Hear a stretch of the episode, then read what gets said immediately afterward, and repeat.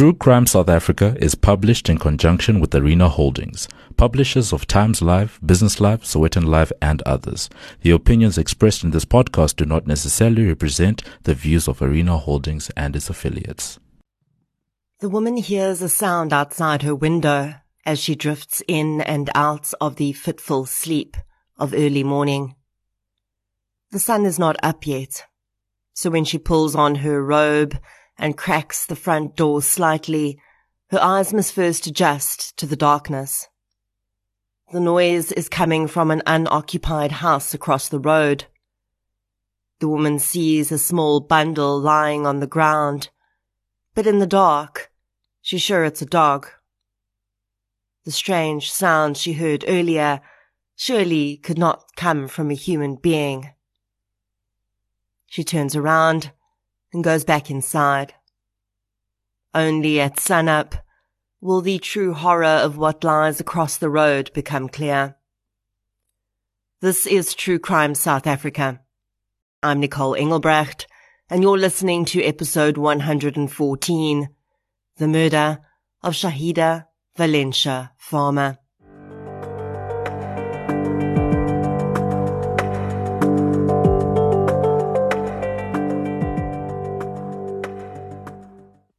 Many of the cases I discuss on the podcast, we see how young South Africans struggle significantly with social and economic hardships. So I was excited to come across the podcast that's sponsoring today's episode. Change in One Generation is a new podcast series about young South Africans rising above hardship and adapting to change.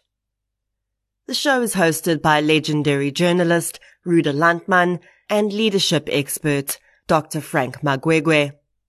Subscribe to Change in One Generation on Apple Podcasts, Google Play, or Spotify, or go to changepodcasts.co.za for more information. Before we get into today's episode, I'd like to thank those listeners who've supported the show through Patreon or PayPal recently. A huge thank you goes out to Izzy Rama, Brian Lawson, Mariska de Jong, Jensel Batterson, Penny Lithauer, Seema Joseph, Christy Edwards, Leonie Kaiser, Marius Olivier, and Kumarie van Heerden for your support on Patreon, as well as Jeffrey Swanson and Gary Evans for your support through PayPal. Thank you so much for your support, everyone. It really does make a huge difference. If you'd like to get an exclusive episode every month, as well as ad-free versions of every week's episode, check out the link to Patreon in the show notes and sign up for a minimum of $1, which is about the same price as a loaf of bread right now. You can also support the show by supporting our sponsors, including King Online and Wallpaper Online, by using the discount code TCSA10 or True Crime respectively when purchasing on their websites and you'll get a 10% discount too. Or you can support me as an individual creator by purchasing my book, Samurai Sword Murder, in hard copy, ebook, or audiobook formats, as well as the audiobook I narrated for Jana Marx of the Krugersdorp cult murders. Non-financial support is just as valuable, so please share and invite your friends to listen. The case I'm discussing today feels all too familiar even almost 24 years after it happened. When this murder hit the headlines, though, it was most certainly a shock to the public. The viciousness of the crime had people wondering what kind of criminals could do such a thing. And we would soon learn exactly what kind, and also, unfortunately, that while this case may have been one of the first, most certainly would not be the last. In researching this case, I used episodes of Die Staat Teen and Opsies Spoor, as well as media articles. So let's get into episode 114, The Murder of Shahieda Valencia Farmer. The following episode may contain sensitive material, including descriptions of violence, sexual assault, or graphic descriptions of injuries to victims. If you feel you may be triggered by such material, Please consider this before accessing our content. To access trauma counseling or services, please see the helpline information on our show notes. Shahieda Valencia Farmer was born to her mother Sylvia in 1985. Although in police statements Valencia was referred to by some of her friends as Shahieda, it seems that her family and the bulk of those that knew her referred to her as Valencia, so that's how I'll refer to her in this episode too. There's never any mention of Valencia's dad by her mom, so I can only assume that he didn't play a role in her life. The farmers lived in a few different areas in and around Cape Town before settling in Eerste River. The area is a suburb of the city of Cape Town, which started off as a collection of farms and soon grew into a fully blown residential area in the late 80s with its own schools and other infrastructure. In the 90s, Eerste River started to get something else, slightly less desirable too. Gang culture has unfortunately been a big part of the Western Cape for a very long time. In the interview I did with criminologist Dr. Lisa Grobler, Prison by Numbers, about the numbers gangs, we learned just how far back gang culture goes in South Africa. And we're talking about more than 100 years in some forms. Another thing we've learned is why gang culture became so deeply ingrained within certain racial groups in our country, and a lot of that has to do with apartheid and the Group Areas Act. Now I say this every time I talk about the coloured community in South Africa, and it's solely for the benefit of our international listeners. When I use the word coloured, although this is considered a racial slur in many countries in the world, it is not considered such in South Africa. We have a racial group in South Africa that identifies as coloured. And yes, some members of this group are shifting away from this label, which will absolutely be their right if all choose to do so at some point. But at this point in South Africa, the vast majority of people who identify within this group still refer to themselves as coloured people. As I've mentioned in previous episodes when explaining why gang culture has become so prolific, specifically within the coloured community in South Africa, it turns out that one major reason for this is the Group Areas Act that was in place while the country was under apartheid rule. The Group Areas Act forced people to segregate into specific areas by race. Well, first people were asked and I'm doing air quotes around that word. And then people were forced, rounded up and bussed and trucked off to often completely uninhabitable areas where the apartheid government had decided they were now going to live because of the color of their skins. People were pulled out of the communities they had created, most often interracial communities, and suddenly thrust into places where they didn't know anyone, and there was no structure or sense of leadership. For the colored community, street gangs began to form so that there was some level of hierarchy and to avoid complete chaos. That was often how they started, at least. But soon, they degenerated into criminality. Unfortunately, as the level of criminality increased in these areas with gang presence, that brought with it a cycle of drug use and alcoholism. Children witnessing increasingly violent events until this became normal for them. The cycle is reinforced when children with this desensitization to violence grow into adults who may be involved in domestic violence situations, either as a perpetrator or a victim. As a perpetrator, it's far easier for a child who's been desensitized to violence to commit violence against others. And for victims with the same level of desensitization, having violence perpetrated against them is far easier to accept. And this becomes a cycle. Because the children in these homes are then not only exposed to the continuing violence in their community, they're also experiencing it at home. Add to this the possible substance use issues within a home and perhaps parents who are not always there for their children. And then under-resourced communities where children have nowhere safe to go if they're not at home or at school. And the cycle becomes almost uninterruptible. Now, if you don't live in South Africa, I don't want you imagining for a minute that these communities are places that are completely out of control and just horrible places to be. And not all people living in these communities are victims of violence desensitization or substance use disorders or gang members. Most of the people living in these communities are ordinary families, just trying to make a living and build a life.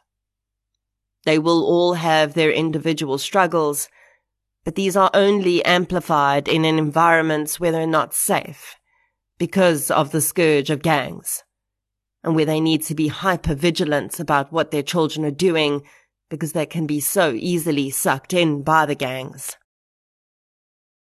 So why am I getting so far deep into painting a picture of the environments that Valencia Farmer may have lived in before even discussing the crime committed against her? Well, that's because there was, and sadly probably always will be, a certain amount of victim blaming around this crime because of some of the circumstances, which I'll clarify when we get there. But in order for us to truly take Valencia's story on board and honor her memory, we need to understand that she was not living in a suburban paradise that some listeners may have grown up in. Her neighborhood did not have kids' soccer camps and art classes on the corner. The culture of the community she lived in was different. And as a result, children did things that some of us may frown upon and find odd.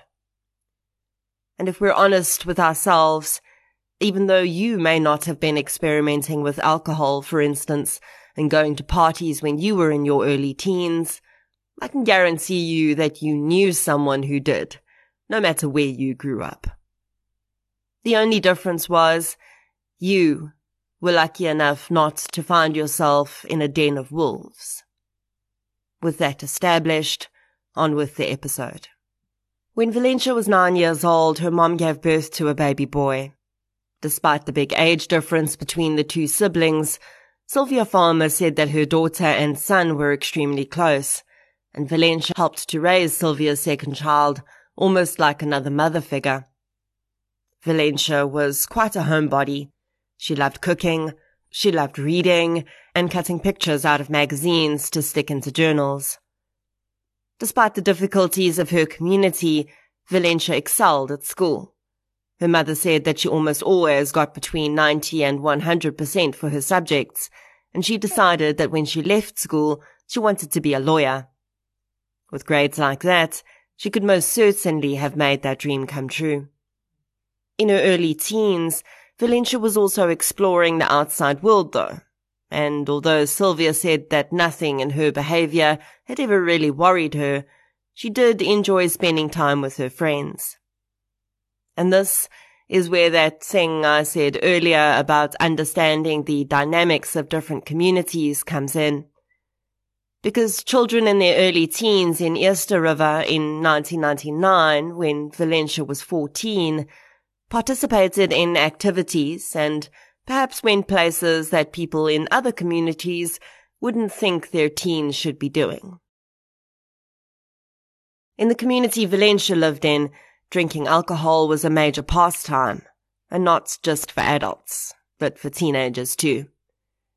Where children of Valencia's age in some other neighborhoods might be gathering at malls, skating rinks, or having sleepovers, most of Valencia's peers gathered at one of the many informal bars in the neighborhood.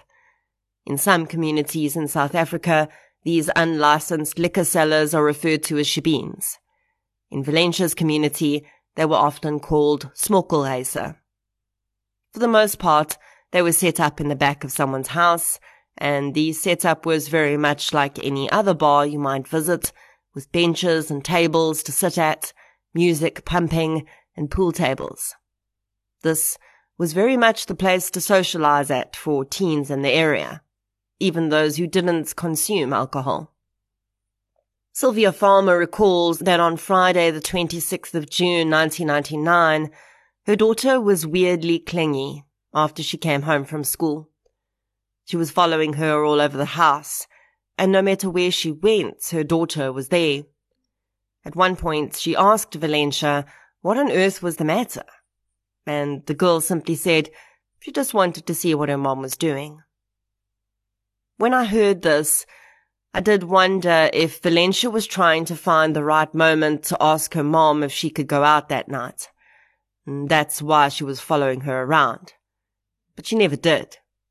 And now, Sylvia looks back at that as a rather special moment with her daughter and wishes she'd enjoyed her presence more. That evening, Sylvia recalls that Titanic was being screened on television, and she and Valencia settled in front of the TV to watch it. Soon after the movie started, though, her daughter got up and said she was going to go to the next door neighbors to watch with her school friend, and Sylvia said that would be fine. She describes how Valencia had stood at the door and turned to look at her and instead of saying, I'll see you just now, she said, Goodbye, Mom. Sylvia remembers her head snapping up at this remark, and she looked at her daughter, saying, Not goodbye. You're coming home when the movie's finished. Valencia smiled and said, Of course she would. And then she was gone. Now, anyone who's watched the movie Titanic knows that it is, well, a bit of a Titanic movie. It's long, at three hours and 14 minutes. And when the final credits had rolled and some more time had passed, Sylvia realized that her daughter was still not home. She pulled a jacket on and went next door, but the neighbor's house, where Valencia said she would be visiting her friend, was in darkness. They were already asleep, and clearly her daughter was not there. A little annoyed that her daughter had gone somewhere else without telling her, but having no idea where to start looking, Sylvia went inside and waited. By the time Sylvia Farmer noticed that Valencia was not where she said she'd be, a party was well underway at a nearby Smokkelhuis. The venue, referred to by locals as Denise's yard, was also called the Pink Tents by some, on account of the tents the owner of the establishment had set up in her yard to provide shelter to her patrons. It would emerge that Valencia had indeed gone next door that night, but she'd had one idea in mind. Her friend said that Valencia had been insistent that she wanted to go out for a while and begged her friend to go with her. Her friend eventually relented, and they arrived at Denise's yard around 10 p.m. There, the friend, who didn't drink alcohol, says that Valencia bought herself one beer, and then a group of girls bought her some more. At one point, her friend said that she was going to the toilet, and when she returned, she saw Valencia talking to a man. Now, there's another thing that needs to be understood about Valencia's community, which would actually play a major role in this case, and that's that not everyone was known by their real names. In fact, it wasn't uncommon for two people to know each other pretty well and only ever know each other by their nicknames or street names. The men especially each had nicknames they'd either earned or been given to them over time and this is how they were known for the most part. The girl only knew the man standing talking to Valencia that night by his nickname, Bakkies. His real name would later be revealed to be Glenville Faro. 18-year-old Glenville Faro was likely the kind of boy Sylvia would not have liked Valencia bringing home. He was a gang member, and he'd been one for most of his teenage life. Faro would claim that he and Valencia were dating, but none of Valencia's friends knew this to be true. With that said, it makes complete sense to me that a 14 year old girl would be excited by the attentions of an 18 year old boy. And if he seemed a little dangerous, perhaps that would have added to the mystique.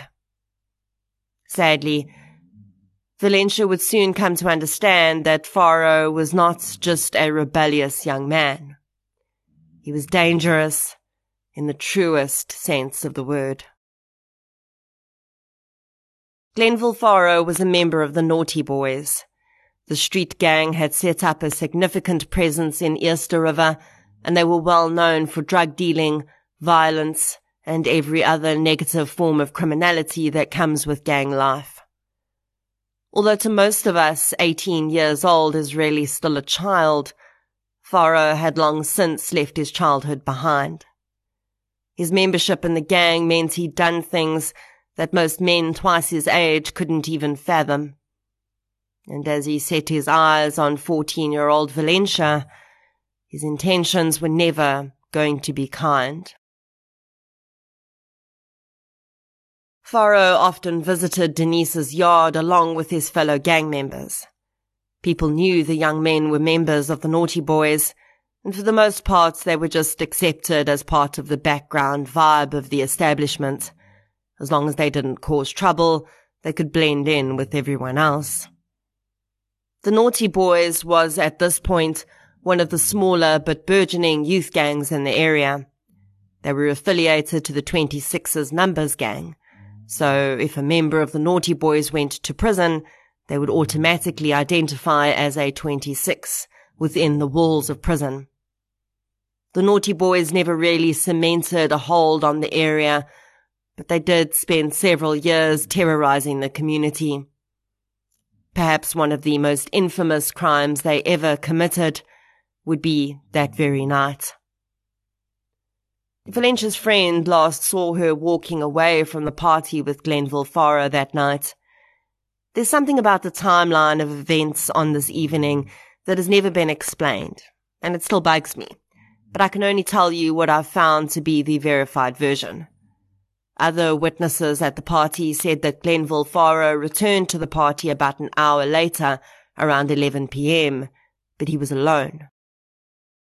When he returned, he made a comment about just having had sex, which was overheard by bystanders. At some point, Valencia's friend seemed to have gotten tired of waiting for her to reappear, and she went home. What she couldn't know was that Valencia was not safe. In an abandoned house near the Smokkelhuis, Valencia lay in the dirt. And this is the part where there's a gap in time that doesn't make sense to me and was never explained as far as I can see. It appears that between 10 and 11 p.m., Glenville had convinced Valencia to go with him. His comment seems to indicate that there was a sexual interaction between them. He would later claim this was consensual. But what would happen later makes me believe this was not true. Either way, she was not of a legal age of consent. What confuses me, though, is that this initial attack on her was not the end. Sadly, it was just the beginning of her night of horror. But there appears to have been a long gap between this initial incident and the final, most brutal attack on her. Everyone said that when Glenville Faro returned to the party that night at 11 p.m., he was alone. No one mentioned seeing Valencia after that. So we can only assume that she was still lying in the abandoned house. But again, this has never been explained. Because according to the other perpetrators, the injuries that would eventually kill her had only been inflicted on her close to 2 a.m. the next morning so I don't really understand how Valencia remained in the abandoned house after Glenville Faro left her there the first time. Was she unconscious? Was she bound? Was someone else there ensuring she couldn't leave? This has never really been explained, unfortunately. What we do know is that between 1 a.m. and 2 a.m. the next morning, Glenville and several other gang members left the Smokkelhuis. Glenville allegedly asked the men if they wanted to have sex. Please note that the following descriptions are very difficult to listen to. Over the next hour, Glenville Faro and several other gang members, we'll get into how many and who a bit later, repeatedly took turns raping Valencia. Then a knife was produced, and each man present again took turns, this time stabbing her. In all, Valencia received 52 stab wounds. Finally, her throat was slit, and the men left her in the abandoned house. As the group walked away, they undoubtedly believed that Valencia was dead, or at least very close to it. But they were wrong. What they did not account for was the incredible fighting spirit that this young girl was about to display. Despite losing a significant amount of blood, police officers would later say it looked like more than one person had been slaughtered in the house with the amount of blood that was present. Valencia Farmer, slipping in and out of consciousness, waited until she was sure her attackers were gone, and then she began to crawl out of the house. The amount of pain she must have been in is difficult to fathom, and she'd likely tried to hold her throat closed with one hand so she'd only have one hand free to pull herself along the ground. Forensics officers noted the path on the ground that she'd made as she made her way out of the structure. There was no floor or roof to the house, just walls, so the ground was soil and grass.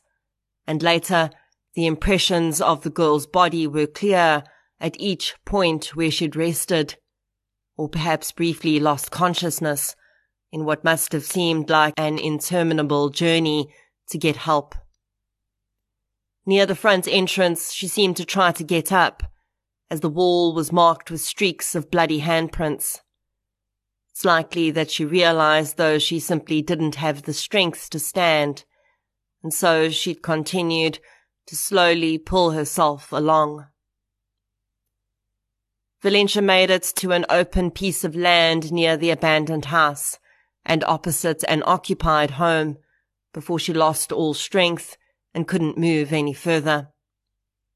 As she lay there, she attempted to call out. The noise she made was heard by one of the occupants of the house around 3 a.m., and the woman had come outside. She'd looked around and in the dark could not identify where the sound was coming from. She did see a mound laying just across the road, but from the noise she'd heard earlier and the size of the bundle, she thought it was a stray dog. The woman went back inside her house. What she was seeing, of course, was Valencia Farmer. The young girl continued to drift in and out of consciousness for another two hours. When she found the strength, she would call out in the hopes that someone would hear her. It's very likely that the strength it took for Valencia to call out each time made her lose consciousness. Her throat had been slit, and it was probably extremely painful to make any sound, and that pain may have also overwhelmed her on each occasion. I think it's likely that when the woman came outside the first time, Valencia had lost consciousness from the effort of calling out, and she didn't hear the woman, which is why she did nothing to try and get her attention at that point. At 5 a.m., Valencia once again summoned enough strength to call out. And this time the woman asked her husband, who was then awake, to go outside with her. The couple walked across the road toward what they still thought was a stray dog, and soon realized the true horror of what they were looking at. The form on the ground was not a dog. It was a naked teenage girl her skin punctured countless times. She was covered in blood. With one hand, she tried to hold the wound in her neck closed. The couple stood frozen in shock for a moment before they sprang into action. The woman kneeled down beside the girl and comforted her as she slipped in and out of consciousness. Her husband ran inside and phoned the police and an ambulance, and then he grabbed a blanket and ran back outside. As he covered the girl, his wife tried to ask her what had happened, but realized it was extremely difficult for the girl to talk.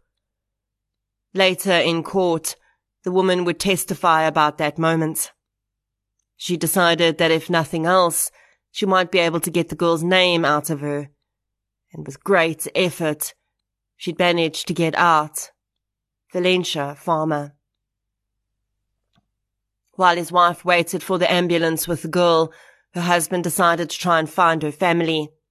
He started knocking on neighbors' doors, asking if anyone knew where the farmers lived. Within minutes, he was directed to the door of Sylvia Farmer. Sylvia was waiting for first light to go looking for her daughter. Her plan had been to go to the homes of her friends, and if she didn't find Valencia there, then to go straight to the police station. She wouldn't make it that far though. Just after 5 a.m., she heard a voice calling from outside her gate. She looked out of the window and saw a man she didn't know. He was calling out for Mrs. Farmer. Sylvia opened the door and asked if she could help. The man asked if she was Mrs. Farmer and did she have a teenage daughter. Sylvia's whole body went cold and she managed to get out that she was and she did. The man said she needed to come with him immediately.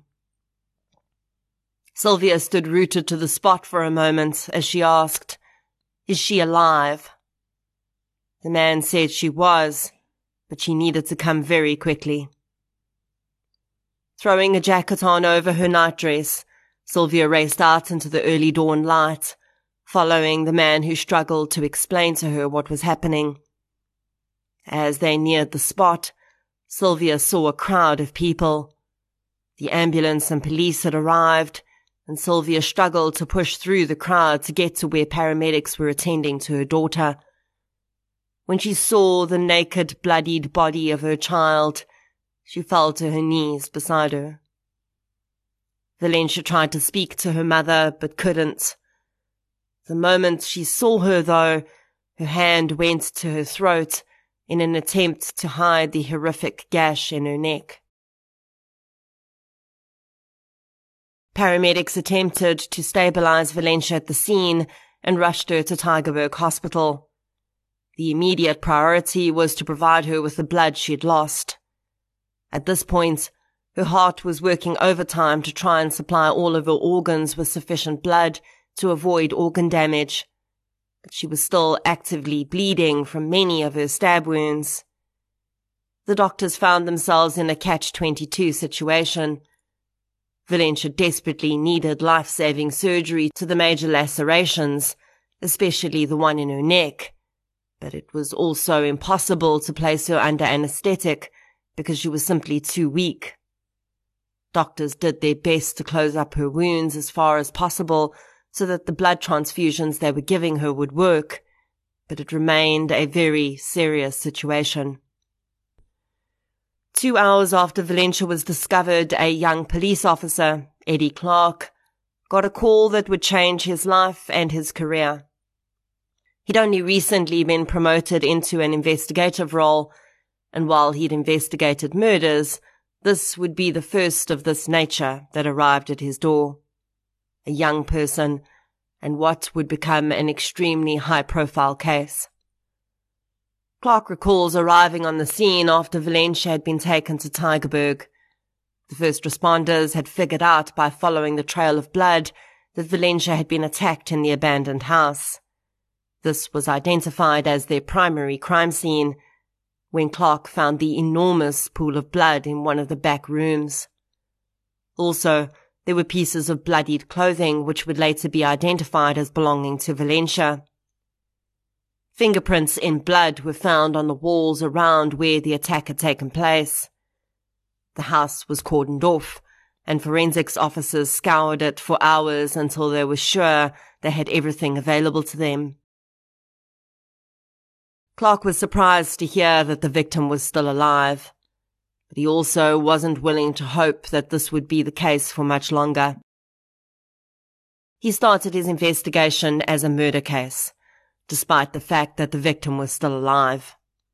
He spoke to Sylvia Farmer and Valencia's friend, who he was able to track down pretty quickly. That girl gave him the nicknames or street names of Bekkies and several other men who'd been with him the previous night. Then Clark headed off to the hospital. Although he figured that Valencia would probably be in no condition to talk to him, he also could not turn down the opportunity to possibly get a first-hand account from the victim herself. When he arrived, he understood that this would likely not be possible, at least not in spoken words. Valencia was awake, but she had drains and pumps going in and out of her neck, and she was unable to speak. Eddie Clark introduced himself and told Valencia that he was there to catch the people who'd done this to her. One thing that struck me about this case was how much emotion both Clark and Van Niekerk, the eventual prosecutor in this case, still carry with them today around what was done to Valencia Farmer. On several occasions, both men choke up when they describe certain scenes or parts of this case. The first for Eddie Clark when he describes looking into Valencia's eyes as he explained who he was. He says her eyes welled up with tears immediately and he recognized that she was pleading with him to help her. In that moment, Clark made a promise to her that he would later repeat to her mother. He told Valencia that he would not stop until he'd arrested every single person involved in hurting her. As the girl could not speak, Clark made another plan.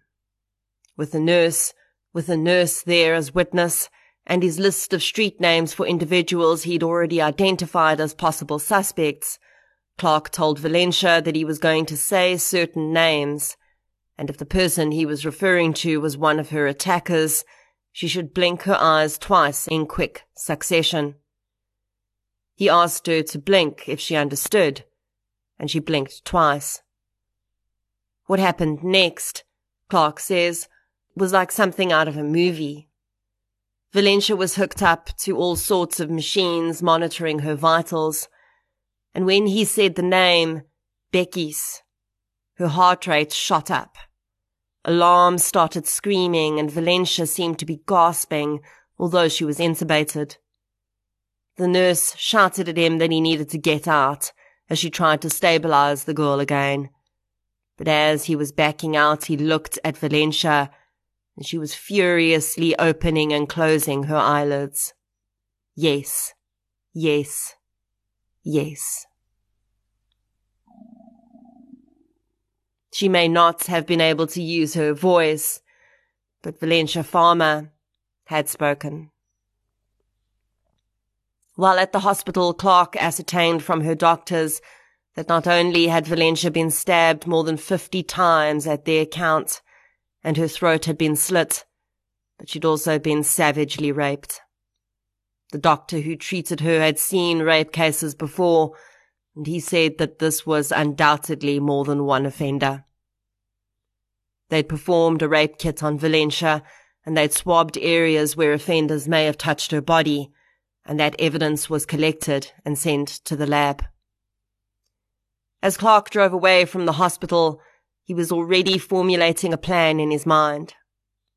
His main suspect, Glenville Faro, aka Bekkies, had now been identified by the victim as one of her attackers. By pairing that with the witness testimony that Faro had been seen with Valencia that night, and he'd been the last person seen with her, Clark felt he had a pretty decent case to secure an arrest warrant for the man. The only question was whether he would be charging him with attempted murder or murder.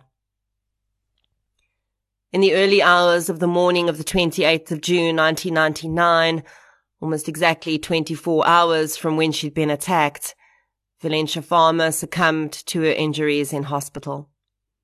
Her body had undergone far too much damage from loss of blood and shock, and it simply could not cope.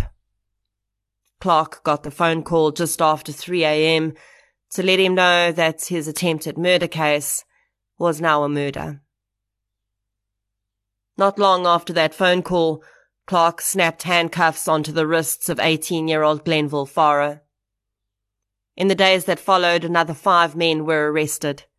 22-year-old Almario Marsdorp, alias Pandora. 19-year-old Franklin Roberts, alias Frankie. 15-year-old Russell van Wyk, alias Border.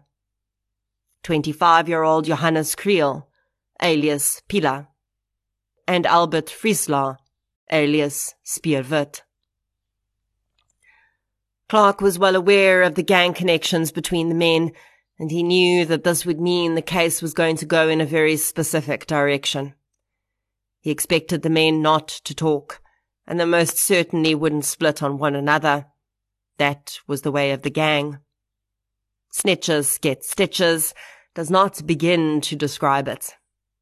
Gang members who admit to their crimes or tell on others usually do not survive past the stitches stage. Snitches get coffins. So Clark was surprised when initially at least the men did start talking about the crime.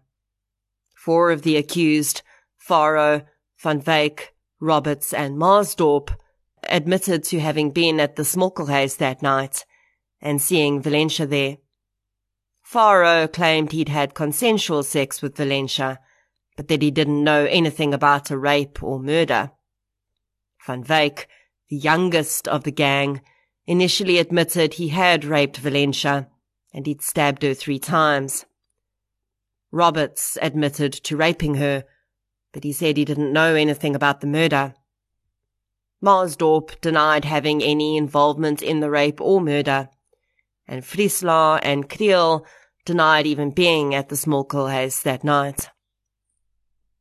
Witness testimony was able to place Faro, Van Wyk, Roberts and Marsdorp at the party, but Kriel had only been linked because someone had heard his nickname being called out by one of the other men. No one had physically laid eyes on him there. Thankfully, there was a wealth of physical evidence both at the scene and on Valencia's body that conclusively linked at least three of the men to the rape. DNA from Faro, Van Wyk, and Roberts was identified in Valencia's rape kit. The lab said that there were other contributors too, including one who'd had a single marker quite similar to one Kriel had, but they couldn't conclusively say it was Kriel's DNA. Marsdorp and Friesler were excluded as possible contributors to the DNA sample. Fingerprints from Faro and Van Wyk were also found in Valencia's blood. Despite initially making certain admissions, by the time the trial started, the men had clearly realized there would be a price to be paid if they went against gang rules in court, and as such, they all claimed that any admissions they'd made had been beaten out of them, and they'd not been advised of their rights. In opening, the state announced that it was withdrawing charges against two of the men, Friesler and Marsdorp, as they had insufficient evidence to connect the two men to the crime. As for the four others, as Louis van Niekerk for the state started to present the case against them, it became clear that at least for three of the men, the mountain of evidence would make it very difficult for them to escape a conviction. One man, though, did not seem to have the same fate in his future. Although the state went ahead with charges against Johannes Kriel, it soon became clear that not only could the man not be conclusively linked, but he hadn't really been there at all. Kriel's defense attorney presented several eyewitnesses that testified to having seen him at a completely different drinking establishment that night. Considering no one could place him at Denise's yard, and there was no physical evidence tying him there, it seemed clear that it was only his unfortunate nickname, Pila, that had linked him at all. That could have just been a word used in a different context by the men. So, to clarify for our international listeners, the Afrikaans word pila is a colloquial word for penis, perhaps closer to the English colloquial word dick. The allegation that drew Johannes Kriel into this investigation was that someone had heard one of the accused men call out in Afrikaans Maak gou, Pila, ons moet klaarmaak. Or, hurry up, Dix, we must finish. Now, not only does this remark completely turn my stomach in the context it's being used in, but two other things stand out to me. There were people close enough to the abandoned house that night to hear the men calling to each other.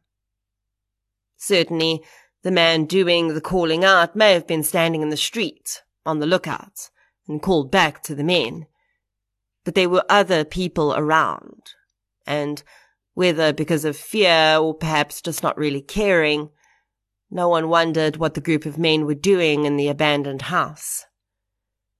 And the other thing that stands out to me about this is that Johannes Kriel was drawn into this whole thing on the basis of that single remark.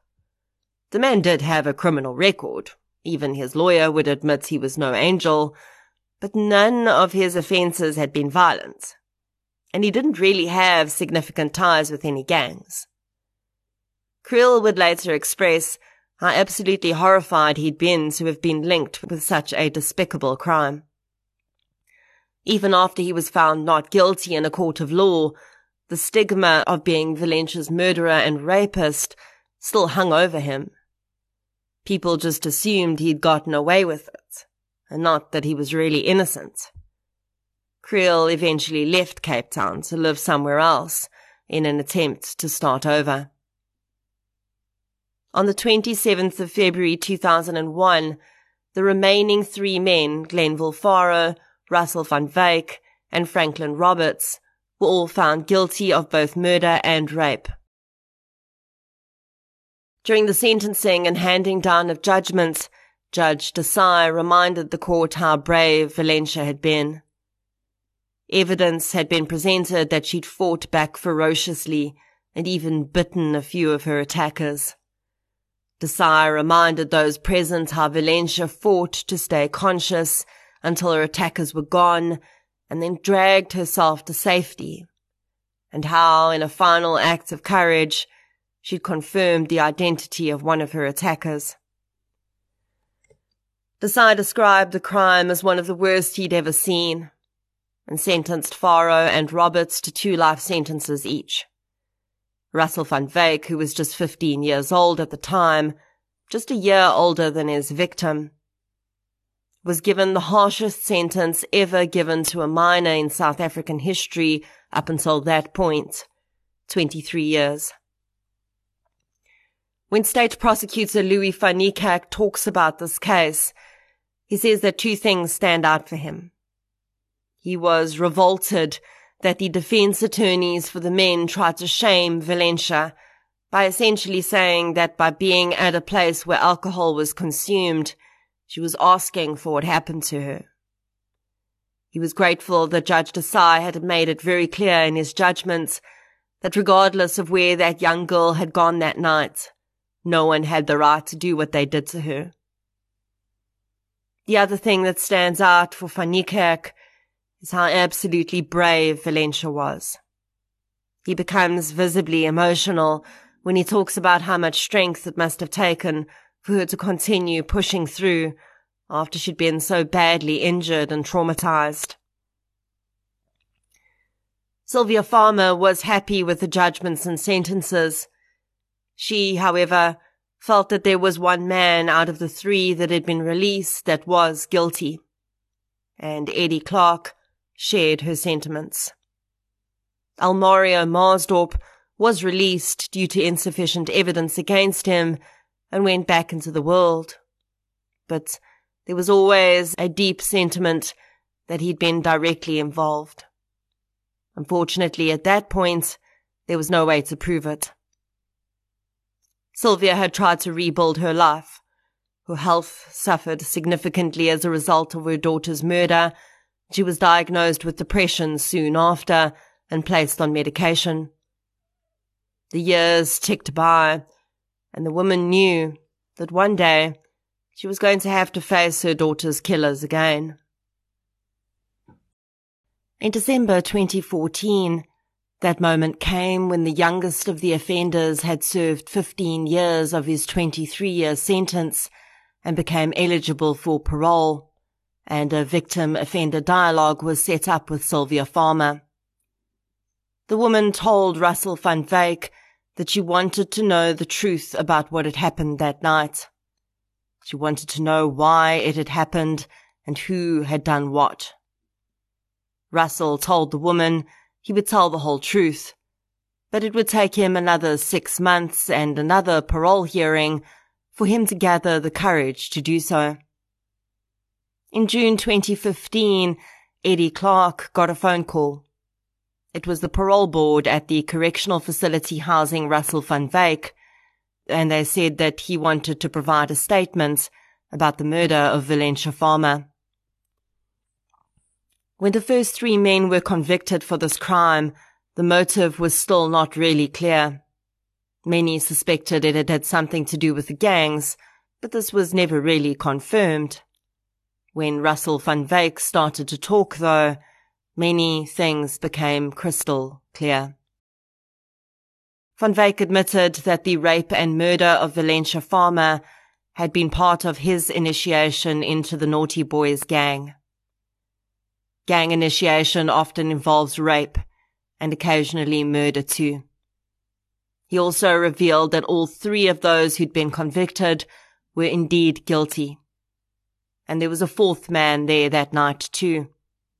Almario Marsdorp. Van Wyk explained that on the night of Valencia's murder, Glenville Faro had told him that they were going to complete his initiation into the gang. When they walked into the abandoned house, Marsdorp and Franklin were raping Valencia. Van Wyk had raped her after them, and then Marsdorp had pulled out a knife and told them all to stab her. They'd passed the knife around between them, each taking turns stabbing the girl. When they were finished, someone had slit her throat. He wasn't sure who'd done that, he said. Then Marsdorp had taken the knife and discarded it. Van Wyk told the parole board that he was truly remorseful for his role in Valencia's rape and murder, and that, if necessary, he would serve his entire 23 year sentence if that was what her mother wanted to prove his remorse.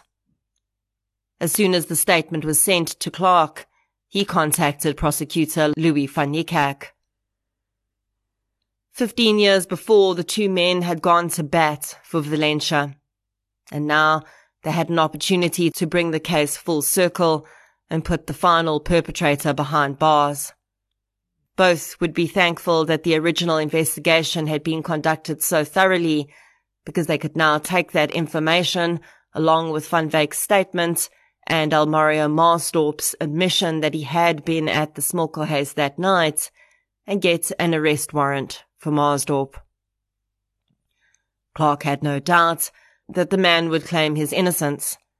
But considering Van Wyk wasn't getting anything in return for his testimony, and considering Marsdorp's gang connections, he was putting his life on the line to tell the truth. They both felt it would hold decent weight in court. In early September 2015, South Africa was surprised to see the name Valencia Farmer back in the headlines. Although the people of Eerste River had never forgotten Valencia, and after the conviction of her murderers, a group of residents had gotten together and torn down the house she was attacked in, brick by brick. Most residents had never felt a sense of closure in the girl's case. Worse still, in the years since her murder, violence against women had only increased, with cases like those of Anene Booysen, which were horrifyingly similar to Valencia's, and just seemed to prove that gangs had no intention of stopping their violent initiations, and their level of respect for women had not increased.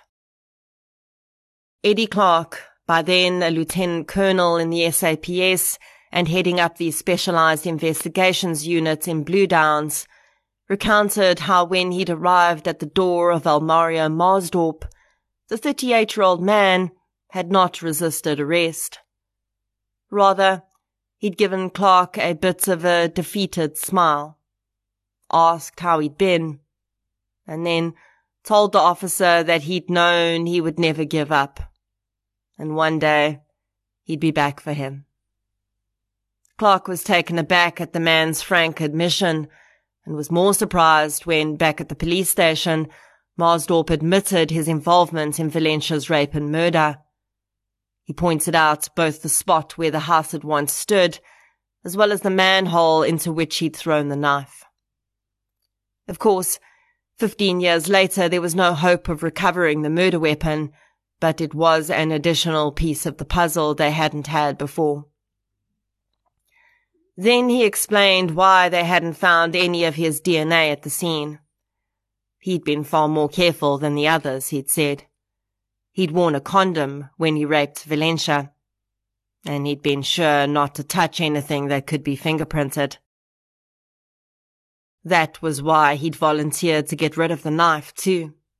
He wanted an opportunity to ensure it was properly wiped down and disposed of. Although Marsdorp initially cooperated, it soon became clear that he wasn't going to make things easy for Clark and Van Niekerk. At his first court appearance, he told the judge he decided to represent himself and didn't want any legal counsel provided. Then, at his second appearance, he changed his mind, but said he wouldn't be applying for bail. The trial of Almario Marsdorp would experience several delays in starting, until eventually in December 2015, Marsdorp announced through his legal representative in court that he was preparing to enter into a plea agreement with the state. The details of this agreement would take another two months to hash out, and eventually the state, Sylvia Farmer, and Marsdorp agreed to 23 years imprisonment in exchange for a guilty plea. This meant that Marsdorp would get off lighter than the two other non-minor offenders, not lighter than Russell van Wyk, who'd ultimately delivered the nail to Marsdorp's proverbial coffin. Marsdorp, though, had had 15 years of freedom. But on the other hand, he would also be much older when he eventually completed his sentence. In February 2016, the judge accepted the plea deal and sentenced Almario Marsdorp to 23 years in prison. With the final perpetrator behind bars, Eddie Clark gave an interview to a journalist, and they spotted a bit of a memorial to Valencia on the wall behind his desk. Clark had a few cases in his career, he admits, including Valencia's, which hit home more than others. They were the ones that followed him home at night. Every time he'd moved offices in the 15 years after Valencia was murdered, he'd moved the pictures he had of her and her grave around with him. They'd been a reminder that his promise to her had not been entirely completed. But with Marsdorp behind bars, the vow he'd made in the hospital that day to a dying teenager was finally fulfilled. For Sylvia Farmer, the final conviction was a relief, but it also renewed the knowledge that it was just another parole hearing she'd have to wait on tenterhooks to attend. Despite Van Wyk's assistance with the case, he'd been denied parole on several occasions, but in July 2017, after serving 18 years behind bars, he was granted parole. He would spend another five years under correctional services supervision until his sentence expired in 2022. Sylvia was not happy that Russell was released before he'd served his full sentence. She said that she was concerned he would reoffend. In 2019, Franklin Roberts, who was given two life sentences for his crime, was released on parole. Now this is a bit confusing because life sentences today carry a minimum prison period of 25 years before the offender is eligible for parole. But because Roberts was sentenced in 1999, before that ruling came into effect, it does not apply to him. It is still, in my opinion, a pathetically short period of time for such a dangerous offender to have served. But the truly shocking part would happen in 2021 when it emerged that Sylvia Farmer had not been told that Roberts had been released. The woman would discover this information from a journalist who'd been interviewing her. The Department of Correctional Services claims that Sylvia was advised, but the woman denies this wholeheartedly. As at 2021, it seemed that Glenville Faro was still behind bars, but he'd been moved to a prison outside of the Western Cape. This is often done when offenders are high-ranking gang members in an attempt to diffuse their control over their gang members. This seems to indicate that Faro is likely still heavily involved in gang activity. In all fairness, Faro may have requested that he be moved to a prison outside of the Western Cape because he'd broken ties with the gangs too. But I think that's pretty unlikely. Almario Marsdorp will be eligible for parole anywhere from around 2032.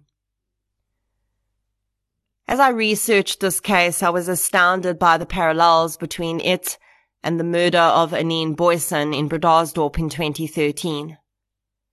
In both cases, the victims had gone out with friends to an informal drinking establishment. In both cases, they were raped horrifically and received astoundingly brutal injuries. In both cases, the victims managed to survive and were able to give some indication as to the identity of their attackers. In both cases, the men were known by their street names. In both cases, the victims died shortly after providing this evidence. In fact, Anene and Valencia even died in the same hospital, Tygerberg, despite Anene's hometown being a very long way from Valencia's. Anene was moved to Tygerberg due to the nature of her injuries. In both cases, there were rumors of more people being involved and gang initiations. When I covered Anene's case, I was not armed with the knowledge of gangs that I have now. When the man that was convicted of her murder claimed that others were involved and that he'd only had limited involvement, while others had played the more major roles, I called it as probable bullshit. And I'm here to say to you that I'm very likely wrong on that. I now do believe that Anene's murder was gang related. And I do believe that there are others out there who were not brought to book for her murder. I wonder if when the man convicted of Anene's murder one day comes up for parole, we'll see a replay of what happened in Valencia's case although there it won't be 15 years. It'll be 25. Considering Van Wyk's admissions were completely out of the blue and totally out of order with gang rules, I somehow doubt we'll see this happen again anytime soon. I will say that this case terrifies me for many reasons. For many at the time, it seemed like a crescendo of, of an orgy of violence that had just started up. Surely, with the perpetrators receiving stiff sentences and being caught so quickly and efficiently, the public thought this would put the fear of prison time into future offenders. But that didn't happen.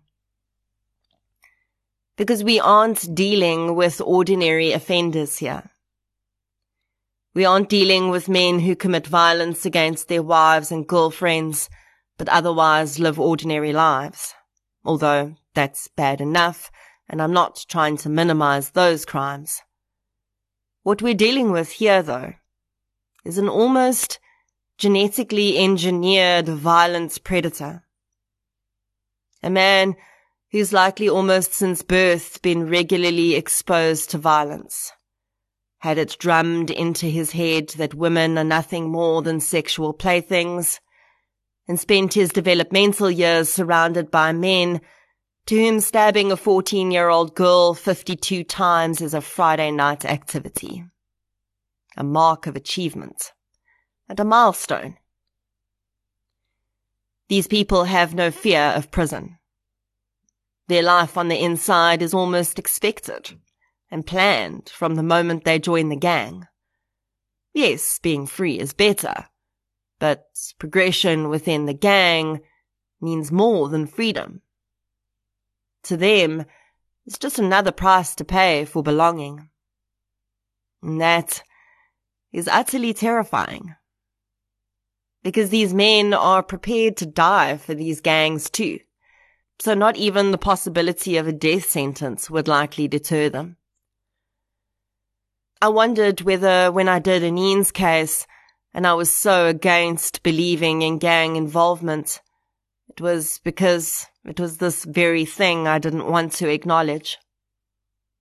That while we can fight against gender-based violence in certain forms and help promote access to resources for victims of domestic violence and rape, there is absolutely nothing we can do to stop another 14 year old girl from going out with her friends or walking to the shops or even standing in her front yard and being snatched up by a charming, good looking local boy who in reality is a terrifying predator. Yes, there are things we can do to stem the tide of gang culture. By working on the socio-economic issues that get these young men involved in the first place. And maybe that's where we need to start. Maybe that's the only place to put a spoke in the wheel and actually save future victims. Because punishment sure as hell isn't doing anything to stop it. In some cases, I find myself imagining what the victim might have felt. I don't always, but sometimes I can't help it. And let's face it, none of us can ever truly imagine the horror Valencia Farmer faced when she was attacked, and in the hours after that. It's perhaps a little sadly ironic that Valencia wanted to be a lawyer, because in the end, she did stand for justice, just not in the way she would have imagined. June is a pretty chilly month in the Western Cape. Valencia would have been cold and in incredible pain. She'd lost a huge amount of blood and just pulling herself a few centimeters along the ground probably felt like running a marathon. I cannot fathom where a 14 year old girl got the strength from to do what she did. To survive as long as she did. So that she could confirm to Clark that he was on the right track. Valencia would be 38 years old this year.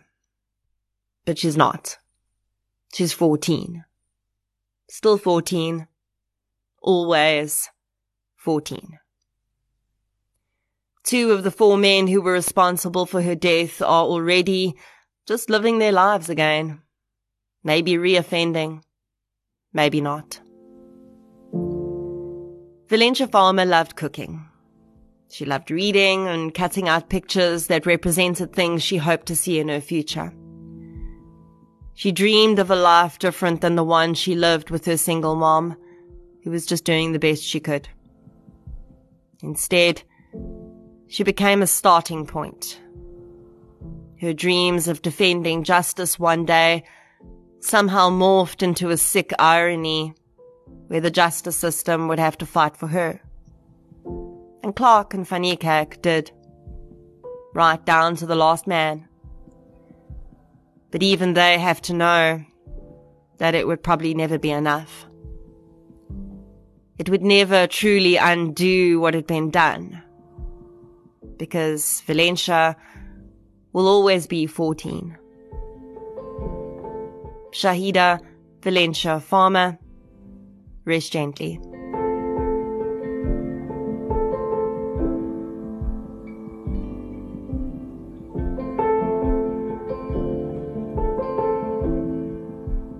Thank you for listening to episode 114, The Murder of Shahieda Valencia Farmer.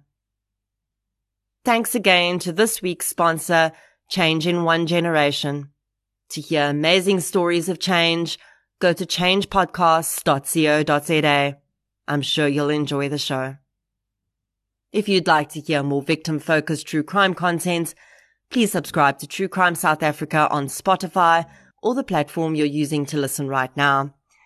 If you're looking for something still related to real life stories, but often with a more positive slant, you can check out my new podcast series, I Lived Through This.